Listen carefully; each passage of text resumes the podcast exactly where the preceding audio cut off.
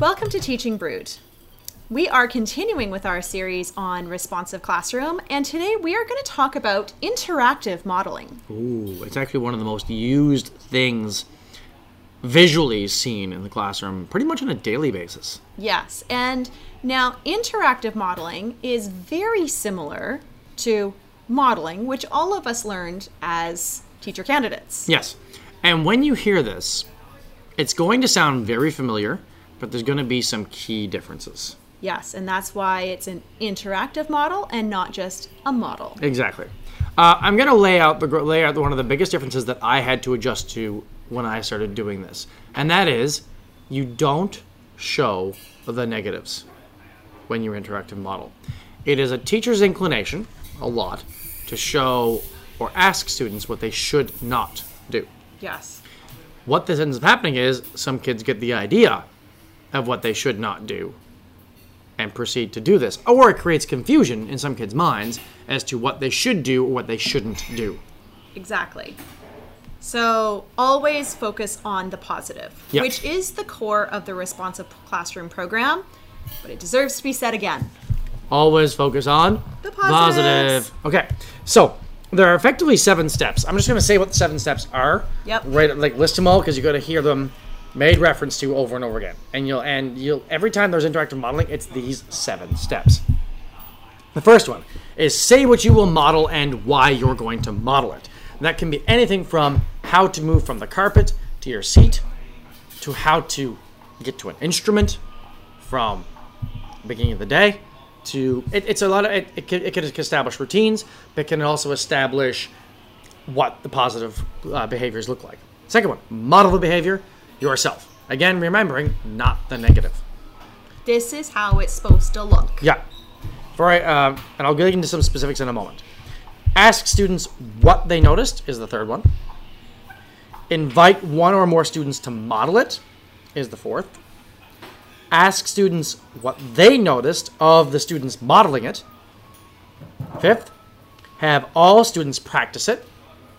And then give everyone time for feedback on it And step seven is very important. Yes.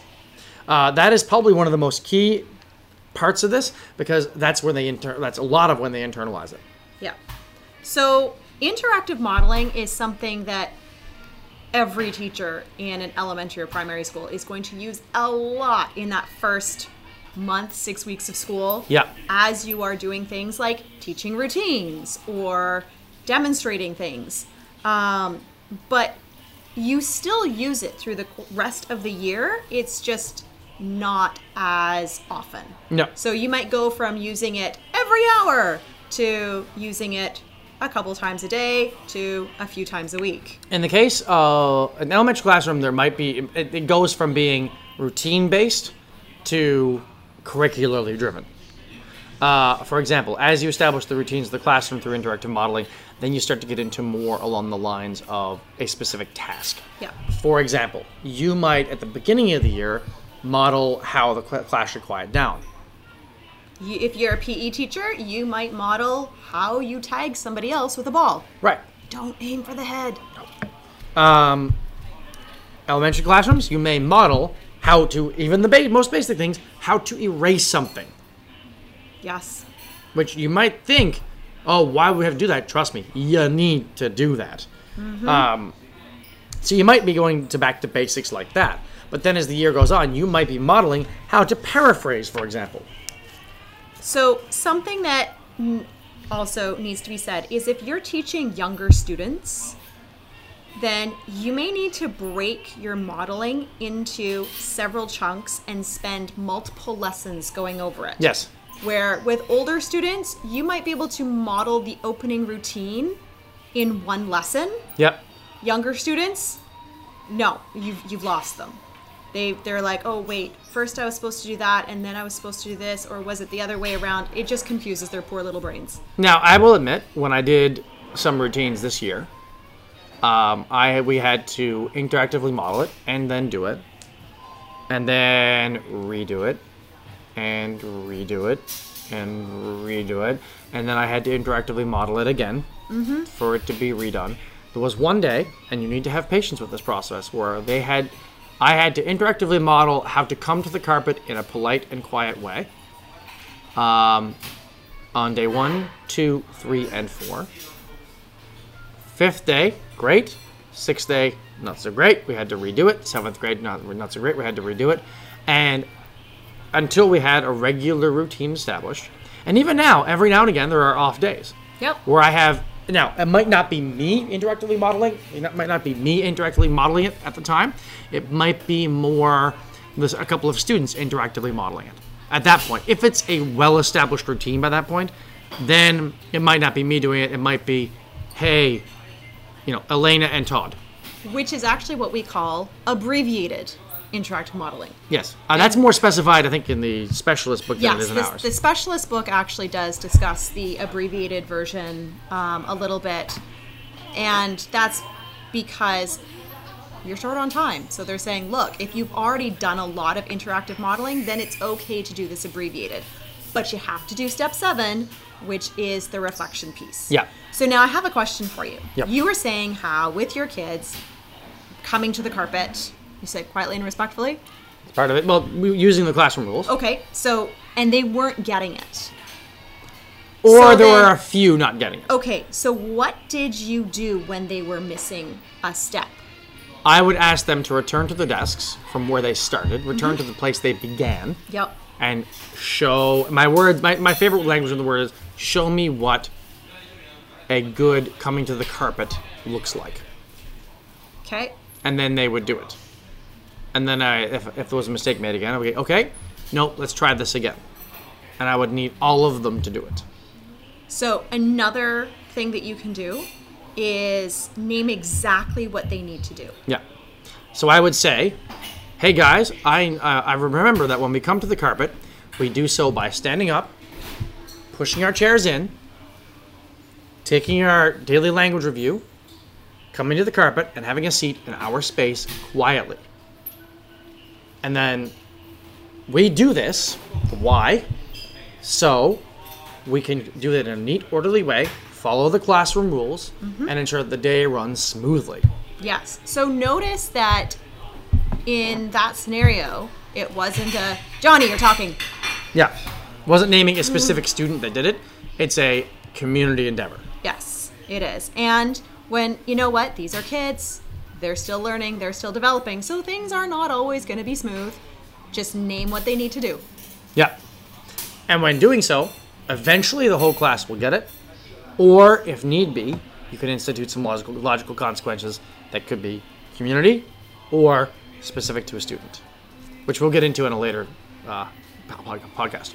Those are the basic seven steps. I mean, what what they look like changes time to time. Uh, for example, if you are giving talking about like partner feedback, for example, Yep. um, you might say, ask the students a question. Your intro to this might be a question like, why will it be important to give each other feedback when we are writing this year? And then you eventually get some response from the kids. And then you eventually might say, when you give, give feedback, it's important to be honest, that we take care of each other, and it's specific. So, see what I do and notice what I do as I'm doing it. And you might, in the case of certain things, might have another student ready with you that you might have prompted to do this with you as the model. Absolutely. Um, the other thing with the models is you are often teaching routines. Yeah. Specialist teachers, like huge, you're teaching your routines. So you're teaching them how to move from one area into another. Um, you're teaching them how to get supplies out, how to clean up. You're teaching them how to wash the paintbrushes, which those poor art teachers are constantly banging their heads over. Um, and these routines, again, with the little ones, you might need to break it down into multiple lessons in order to teach them how we're going to do it. Uh, even for older ones, it could be like a longer term thing. So at the beginning of the year, you might be teaching about, you know, how to care for your sketchbooks or distributing and collecting materials. By the end of the year, you might be teaching about how to critique peer work and you know creating collaborative materials or doing an art show and you know how that looks like for students so it's an ongoing thing It is. Always remember, uh, the younger the kids, the less steps that are in that modeling, the more they'll notice. Uh, the more complex behaviors, leave it for the older ones, but even then, don't make it too complex. Um, human memory dictates we remember the beginning and end of things best, and the middle tends to be a bit blurry. So keeping it as simple as possible uh, in your modeling will help every situation, especially routines. And if you can have visuals to help with those routines, that's another way that's going to help your students as well. Yeah. You know, a, a little placard which has a straight line and shh written on it can help students remember that they're supposed to be in a silent straight line. Yeah, we have uh, regular signs when, when students leave a multipurpose room because it's right next to a bunch of classrooms that says, it's a simple question. What is your voice level? And we have established that it's a one, two, three, or four, or zero, obviously, uh, and four being like, you know, you're in a stadium shouting, and zero being like you're in the quietest library on the planet. So uh, we have those, and so sometimes a simple reminder of a question may remind students of the routine of the interactive modeling you did before. Yes. All right. So that is interactive modeling in a nutshell. If you have any questions, again, please shoot us out a tw- uh, tweet uh, at Teaching Brood, um, and tweet to Responsive Classroom as well. Um, they're at Responsive Classroom. Their website is uh, responsiveclassroom.org. Uh, our website is teachingbrood.com. And you know, we would love to hear from you. Yep. So if you found something in this episode like, wow, eye opening, or like, really, what planet are they from? Then please drop us a line. Absolutely. Love to hear from you. Have a great week, weekend, Monday, whatever you happen to be doing. Bye. Bye.